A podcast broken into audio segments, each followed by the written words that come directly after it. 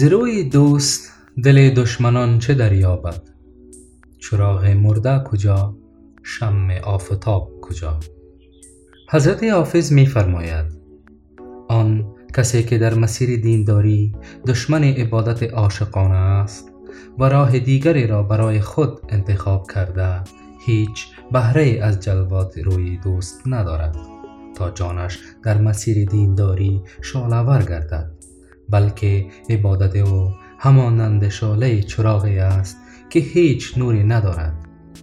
در حالی که نور عبادت عاشقانه که نظر به ساقی دارد مانند آفتاب عالمتاب تمام وجود سالک را روشن می کند و همواره از ساقی تقاضا می کند کاسه می مست کننده را قطمه